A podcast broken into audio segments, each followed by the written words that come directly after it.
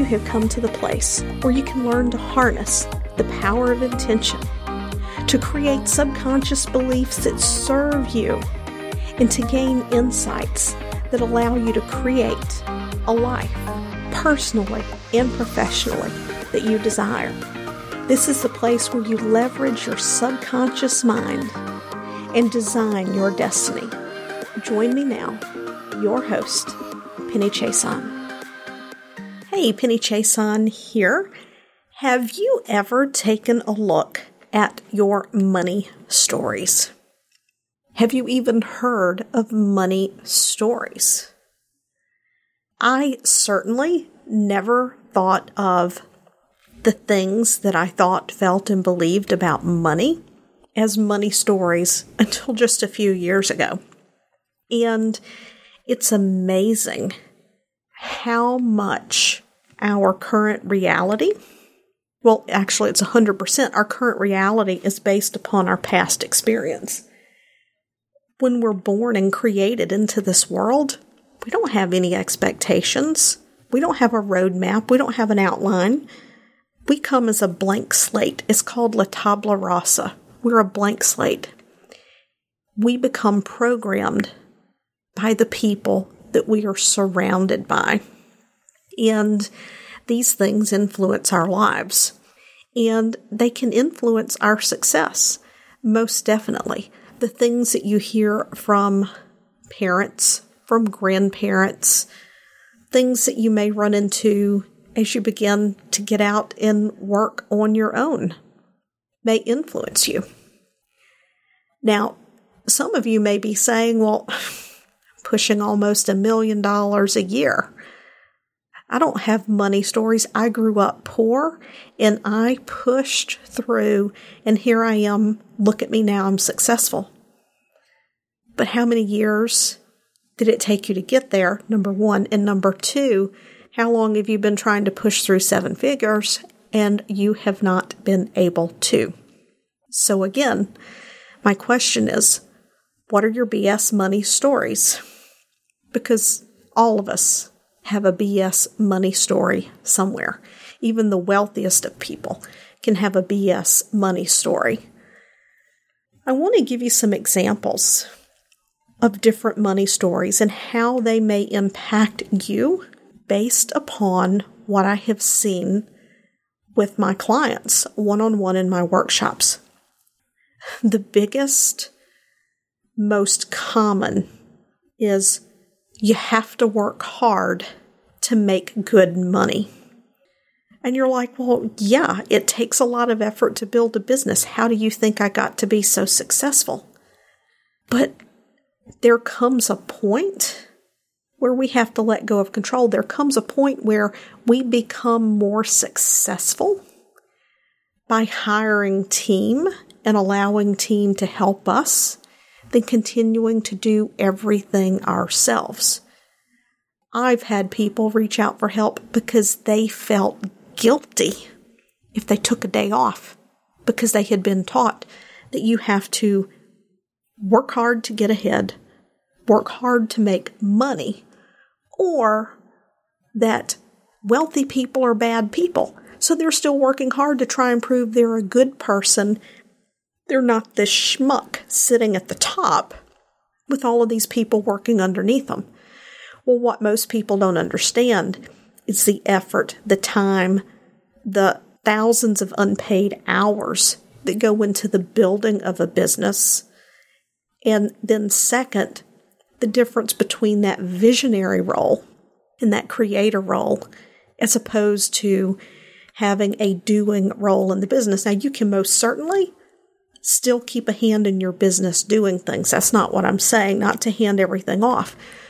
But our money stories and what people have taught us to believe about money can influence our ability to let go of control, to expand team, so that we can grow our business even bigger because we worry what people are going to think about us because we only have a four day work week. Or if you're like some of these really lucky people, a four hour work week and they're not lucky. They got to where they are because they did the work and they did the time. And now they're reaping the benefits of that. That's the whole point, right? So that's the first one. You have to work hard for money. The second one, this is a story I heard my entire life. You have to rob Peter to pay Paul. Every time I take one step forward, it's two steps back. Do you have money stories that aren't serving you? Do you have blocks around attracting abundance and you simply don't understand where they're coming from?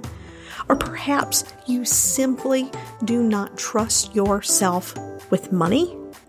Well, I have great news for you. I have developed a very special hypnosis audio that is designed to help you to unravel dismantle these stories and create new stories that serve you. This is more than just an audio. There's a short video that walks you through the process of how to create these new money stories. And then you have the hypnosis audio for life. And the best part is the net revenue from this audio goes to benefit Thorn. So, right now, I want you to go to pennychiasson.com forward slash abundance and get this in your life now. Now, for those of you who don't know, rob Peter to pay Paul means that you're, you know, it's kind of like an analogy if you're having to borrow out of the offering plates. You're constantly running from person to person. You're borrowing money from person A to pay person B, and then a few months later, you're borrowing money from person C to pay off person B, and you're just constantly going in a circle because you can't get ahead. That was a story I always heard from my mother. So, you know, it became one of those things that my grandparents would try to teach me otherwise, but it became ingrained in me about debt. And my mother would always spend out of stress. And fortunately, I noticed that about her. And it's unfortunately had the opposite effect. I tend to not spend when I should spend, which is a very interesting dichotomy. I, have become very good at this point about choosing where I put my investments. And I say investments because when we spend money, you know, like in our business, then it should be an investment back into the business. But not everything that you spend on is going to be an investment. Some things you're going to be spending on pleasure, which brings me back to another BS money story how many of you out there are mothers and you believe that you have to do without so that your children could have everything that you didn't have? So you grew up doing without, and now that you're the parent, you tell yourself you're not worthy of spending on yourself because you have to give it to your kids. It's amazing how, as women in particular, I don't think you see this as much as with men I've never gotten this story from a man that I've worked with, and I don't think I've ever met a guy who had this story. My husband would probably laugh at me. And I think it's just because maybe it comes from a mother's instinct. I'm not sure where it comes from, but it's a wrong instinct if that's what it is. I mean, we have an instinct to provide and nurture and care for our children, but that doesn't mean monetary and physical things to our own detriment. Certainly, I would feed my children before I fed myself. But this doesn't mean that when it comes to wanting to have a nice dress or wanting to go out for dinner, that we have to heap lavish things on our children that we do without. Another BS money story is that people with money are evil, bad, or wrong. We see this all the time in society. And a lot of it, some of it, comes from misinterpretations around biblical scripture here in the South. But there's this whole other piece of it where politically it benefits the politicians to have people believe that wealthy people are the cause of their problems.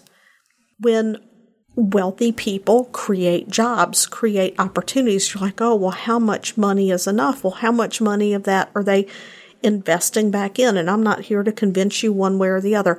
There are good people who are filthy rich, And there are bad people who are filthy rich. The difference is how they show up and serve in the world because I can tell you, I've met a lot of people who make a lot of money that do a lot of really good things with that money. And you would never know it. And the reason why is they're giving from their heart. They're not giving for attention. They're not giving to get fame or to be noticed. They're doing it because they care. The wealthy people who do really good things, a lot of them, you're not going to know they're doing it. Now, how does that affect you? Well, you may find yourself meeting resistance expanding your business and you don't know why you're meeting this resistance. You can't understand what it's about. And then you get into doing the work and you realize it's like, well, what are people going to think of me? Well, what do you mean, what are people going to think of you? Well, if I become rich, if I'm wealthy, maybe they won't want to be my friends anymore. Maybe they'll think I've changed, I'm different, that there's something wrong with me, that I'm not a nice person anymore. If you really want to get rid of your BS money stories, first of all, you need to catch yourself if you're telling yourself in your head these stories and stop it. The other way to get rid of them is to completely rewrite these subconscious beliefs. Begin telling yourself a new story. If you need to put sticky notes on your bathroom mirror that say, I'm a money magnet and I'm a good person who does great things with my wealth. Whatever your story is, I am comfortable working less and making more. Put that money story up. Do whatever it is that you need to do to shift that money story because it will show up as resistance in your business at some point in time if you don't deal with it. It's important to let those go. What would you like for your new money story to be? Thanks for tuning in today. I would love it if you would head over to iTunes and leave a positive review about how this episode has helped you to improve your life. When you leave a positive review, it helps us to reach even more people, helping them to change their lives. And that positive energy and vibration of sharing comes back to you as we spread the message of how you can use the power of intention creating stronger subconscious beliefs and raising our vibration to create the life that we desire the one that we're here to truly live so that we can fulfill our purpose in life. Once again, thanks for tuning in, and I'll see you next time.